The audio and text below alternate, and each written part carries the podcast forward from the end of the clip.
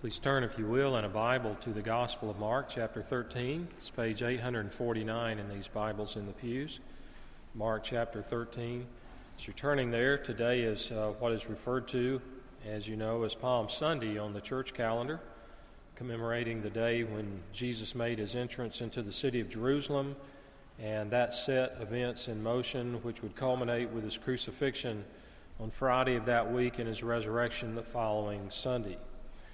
Now, on either Tuesday or Wednesday of that week, and we tend to pass over, we tend to jump from Palm Sunday to Easter, and we skip over some of the important events that took place during that week. On either Tuesday or Wednesday of that week, Jesus spoke the words that we have in Mark chapter 13.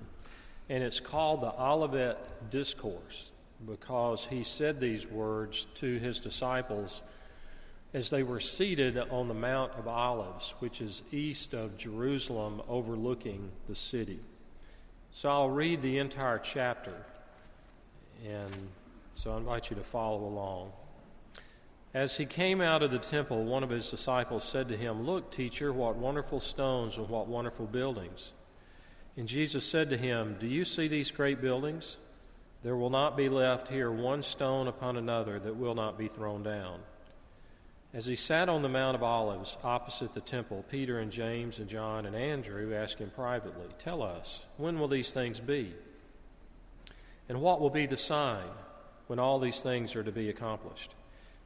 And Jesus began to say to them, See that no one leads you astray. Many will come in my name, saying, I am he, and they will lead many astray. And when you hear of wars and rumors of wars, do not be alarmed. This must take place, but the end is not yet. For nation will rise against nation, and kingdom against kingdom. There will be earthquakes in various places, there will be famines. These are but the beginning of the birth pains. But be on your guard, for they will deliver you over to councils, and you will be beaten in synagogues.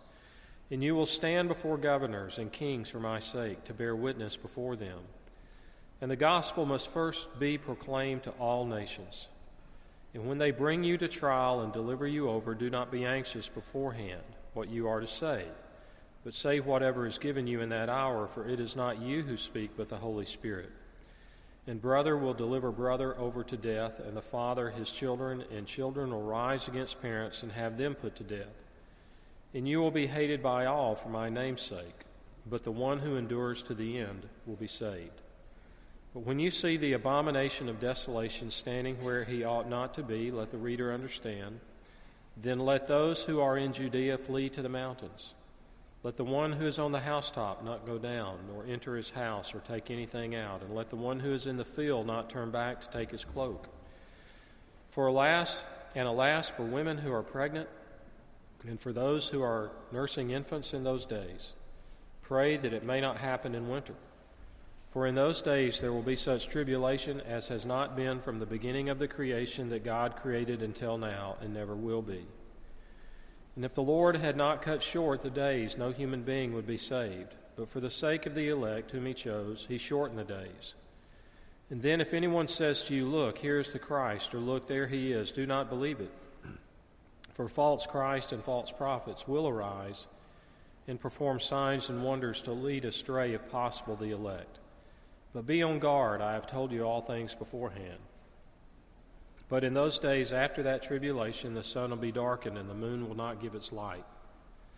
And the stars will be falling from heaven, and the powers in the heavens will be shaken. And then they will see the Son of Man coming in clouds with great power and glory. And then he will send out the angels and gather his elect from the four winds, from the ends of the earth to the ends of heaven. From the fig tree, learn its lesson. As soon as its branch becomes tender and puts out its leaves, you know that summer is near. So also, when you see these things taking place, you know that he is near at the very gates. Truly, I say to you, this generation will not pass away until all these things take place. Heaven and earth will pass away, but my words will not pass away. But concerning that day or that hour, no one knows, not even the angels in heaven, nor the Son, but only the Father. Be on guard, keep awake, for you do not know when the time will come. It is like a man going on a journey when he leaves home and puts his servants in charge, each with his own work, and commands the doorkeeper to stay awake. Therefore, stay awake, for you do not know when the master of the house will come in the evening, or at midnight, or when the rooster crows, or in the morning. Lest he come suddenly and you find and find you asleep. And what I say to you, I say to all, stay awake. Let's pray together. Our Father, we we often don't think about the end of time as we live from day to day. We pray that you would teach us what Christ is trying to teach the disciples about the importance of, of living with our eye on eternity. We pray in Jesus' name. Amen. Let me take a sip. Jesus had been teaching in the, uh, in the temple in Jerusalem. And the temple was the focal point of the faith of his Jewish contemporaries as it had been for their ancestors. For them, literally, the temple was the house of God. God had promised to dwell there. And there was a very, very deep emotional connection with the temple by those who worshiped there. Some of you were born into this congregation, and I've heard you speak a number of times about your emotional connection to this building, either because something, um, some landmark in, in your life, perhaps you were married here, perhaps your, your parents or grandparents were married here, or there was a funeral of someone you loved here you were converted here, converted to Christianity, and so you have great affinity for this place. We'll multiply that many times. And that was the feeling of the Jews toward the temple in Jerusalem. It reminded them of their past, of how their ancestors had worshiped. It reminded them of the future, because the temple was a symbol of the future, that God would restore his people from the rule of the Romans over them. And apparently, the construction of the temple was extremely impressive. This is the third version of the temple in Jesus' day. The first was built by Solomon, and that was destroyed by King Nebuchadnezzar. The second temple was built by Ezra and Nehemiah. And then the third was enlarged and almost rebuilt about the time of Jesus' birth by Herod. And we can read ancient historians who testify to how magnificent the building was huge, ornate. And as the disciples walked out of there, one of them commented on this marvelous building. And immediately Jesus responds, and it's not so much a rebuke as an exhortation to look beyond the present to the future. And he says the temple will come to destruction, where not one stone will be left upon another. Obviously, the disciples were probably quite surprised by Jesus' comment, but they don't ask any questions immediately. There's time that they leave temple, they leave Jerusalem, they walk over to the Mount of Olives, they go up that hill and they, they sit. And there before them is the, the cityscape of, of Jerusalem. And once they're there, verses 3 and 4 tell us that, that four of the disciples begin to ask him questions. Had they really heard him correctly? Had he really prophesied the destruction of God's temple? You see, for the disciples, there was an event that went with the destruction of the temple. The destruction of the temple meant the end of the world. That was one event in their mind. For the temple to be destroyed would mean the end of the world. We know that also from the Gospel of Matthew, where he gives some more questions that the disciples asked, but we won't turn there now. Now, the disciples associated those events together destruction of the temple and the end of the world. What Jesus does here is separate them. It says this is one event, the destruction of the temple, and the end of the world will come later. So, beginning, I just want to give you some of the highlights. Beginning in verse 5, Jesus gives words of instruction See that no one leads you astray. Our Lord knew that many of his followers could easily fall prey to false teachers, and some of those false teachers would claim to be the Christ. It says in verse 6, I am he.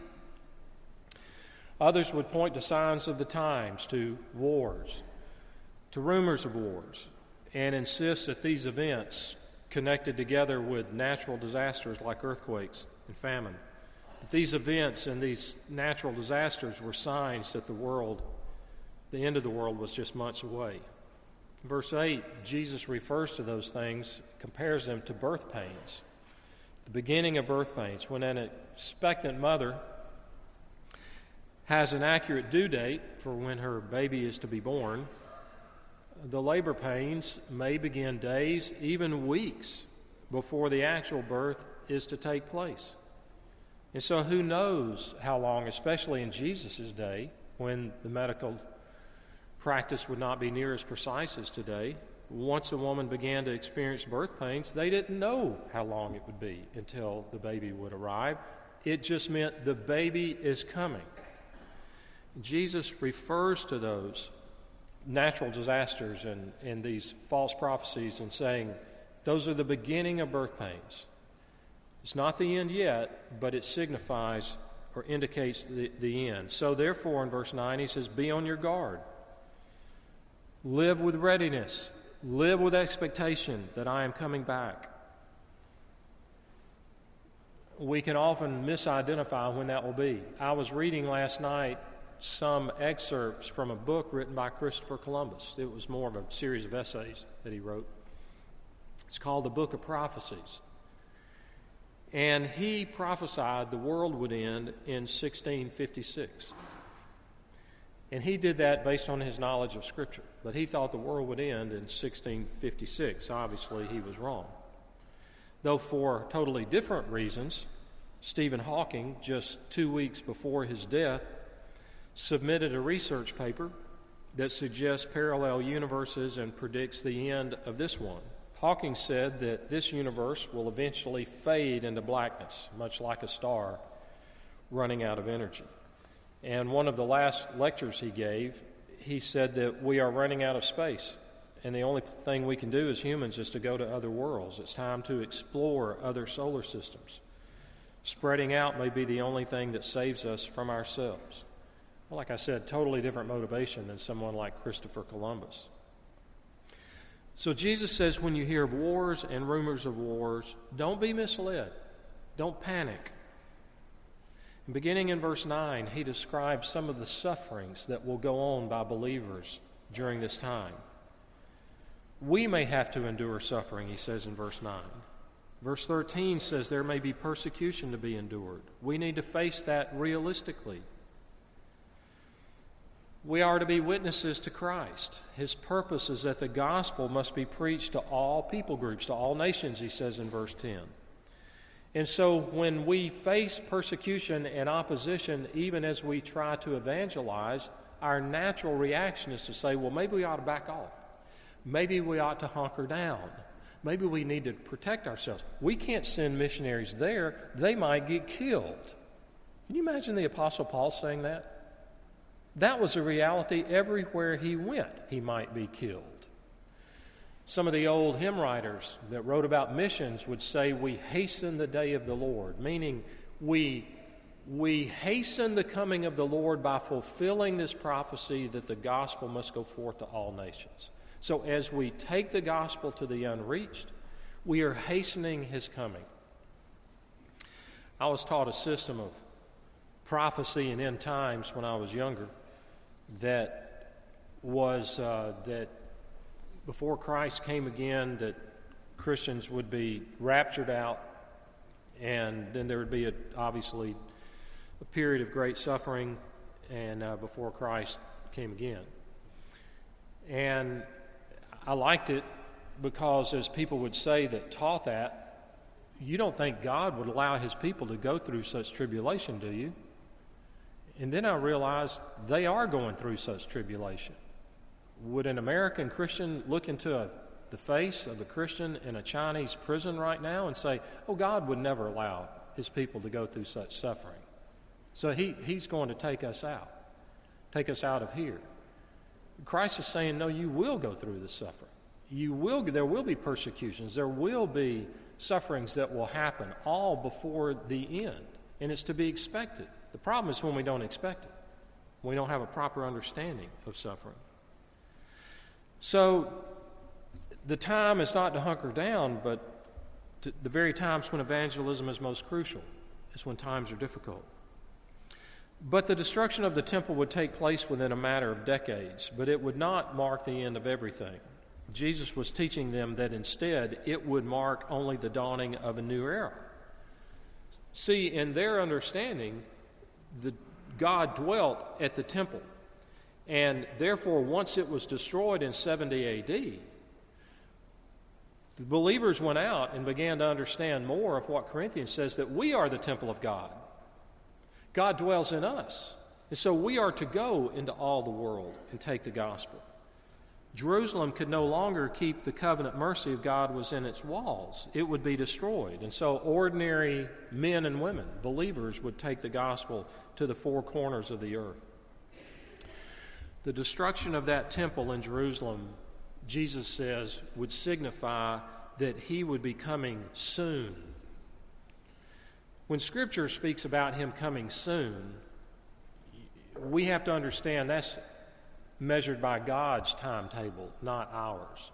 Soon to you and me might be a matter of hours or even a matter of days.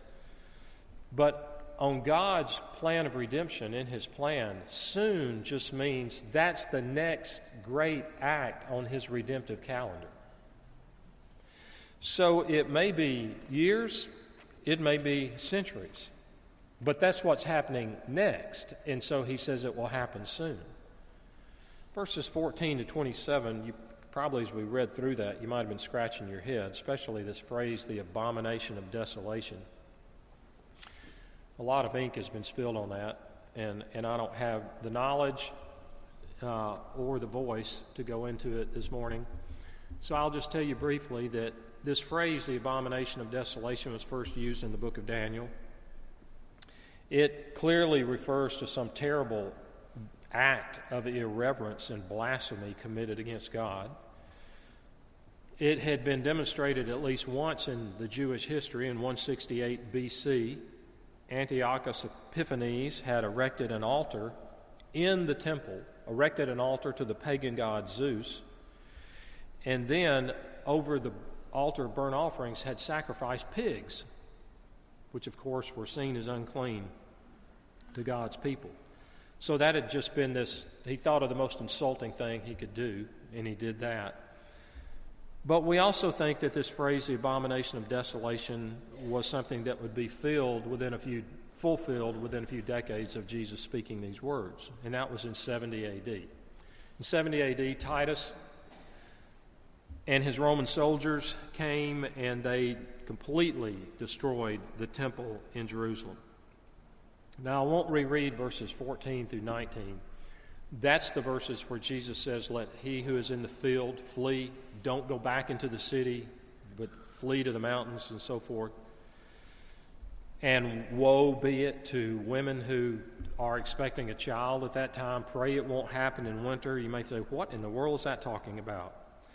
Well, when the Roman army moved into Palestine, the Holy Land, and they began to wipe out the Jewish resistance many of the Jews did what came natural to them. They sought to find safety inside the walls of Jerusalem. But there was no safety to be found there. They thought that God, of course, would not allow his city to be destroyed. So they ran into the city, which became the most dangerous place to be. Uh, the Jewish historian Josephus, who wrote for the Romans, he described the aftermath of after Titus and his legionnaires were finished.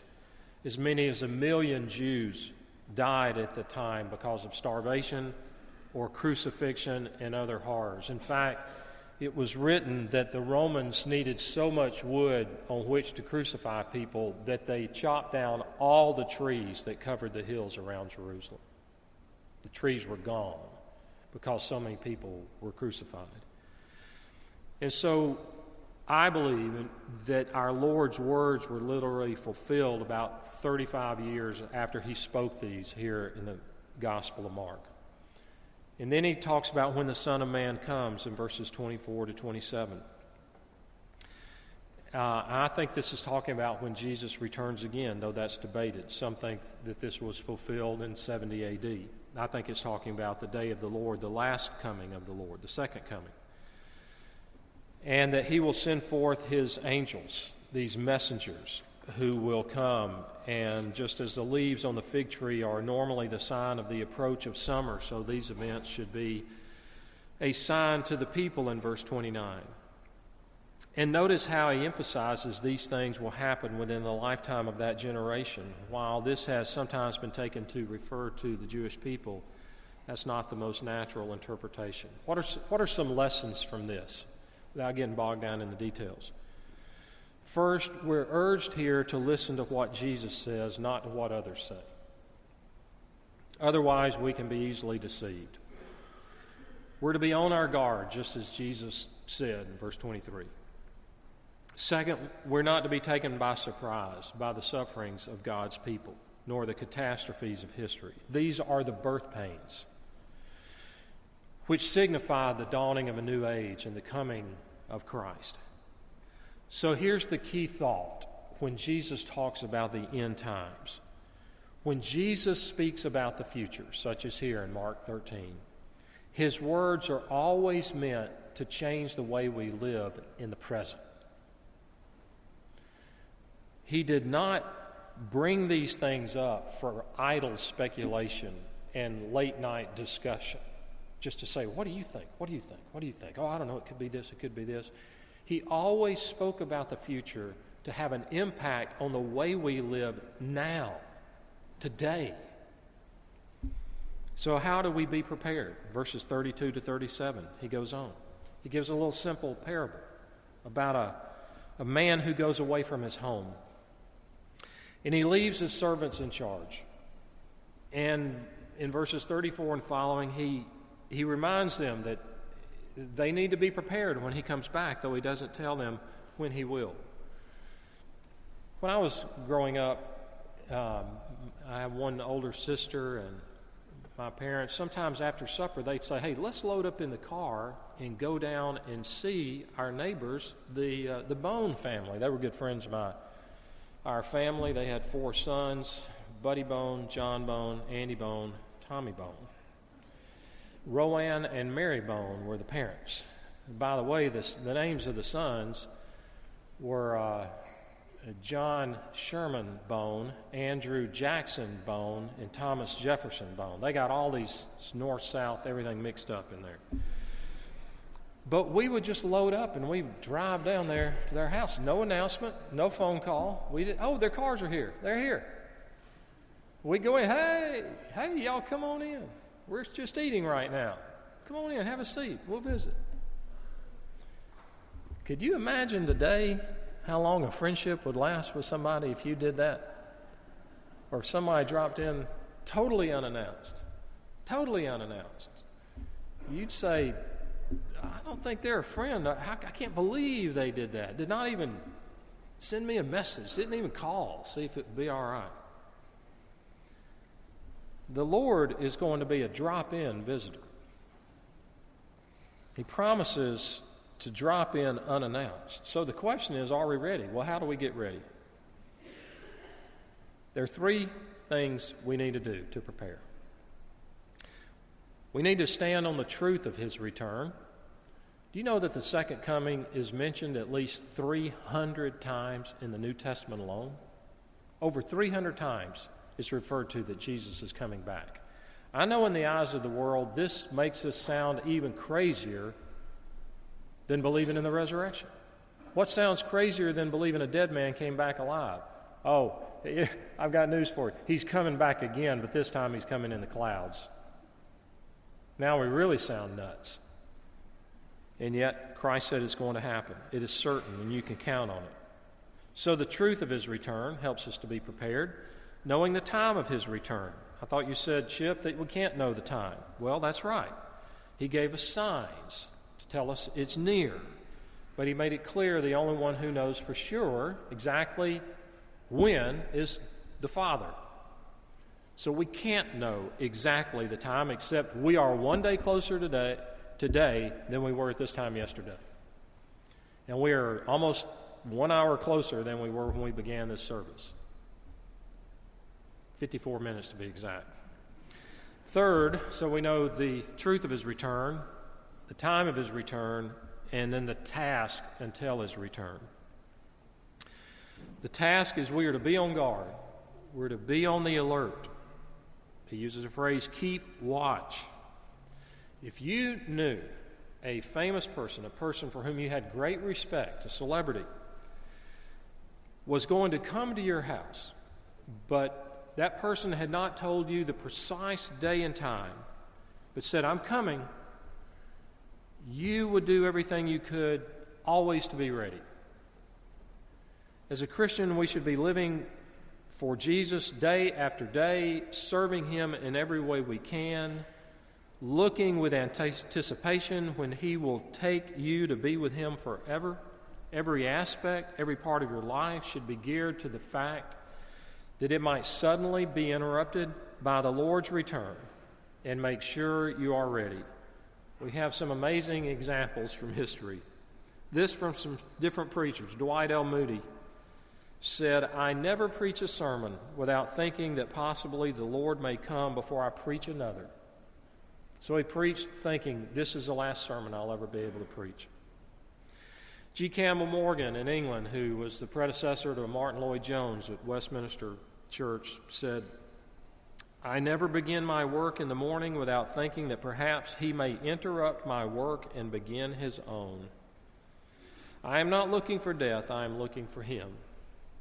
And George Whitefield, the great evangelist in colonial America, said, I am daily waiting for the coming of the Son of God. So each of us should work at our assigned task and avoid throwing in the towel regardless of how prevalent evil may appear to be around us. The entire passage, you know what the entire passage stresses? If you were to say, okay, Chip, give it to me in one phrase, I'm kind of simple minded. Uh, Mark 13 is pretty complex. Maybe that's why we jump over it and go from Palm Sunday to Easter. Give it to me in one phrase. Okay, here it is God is in control, not us. We should therefore not fear what man can do to us, but fear Jesus as we await his certain and sudden return, which could happen at any moment. How would you spend today if you knew Jesus was going to return tomorrow? You probably heard it before, but John Wesley was asked that question. He was making his way on horseback from one preaching engagement to another. When he was asked the question, he took out his journal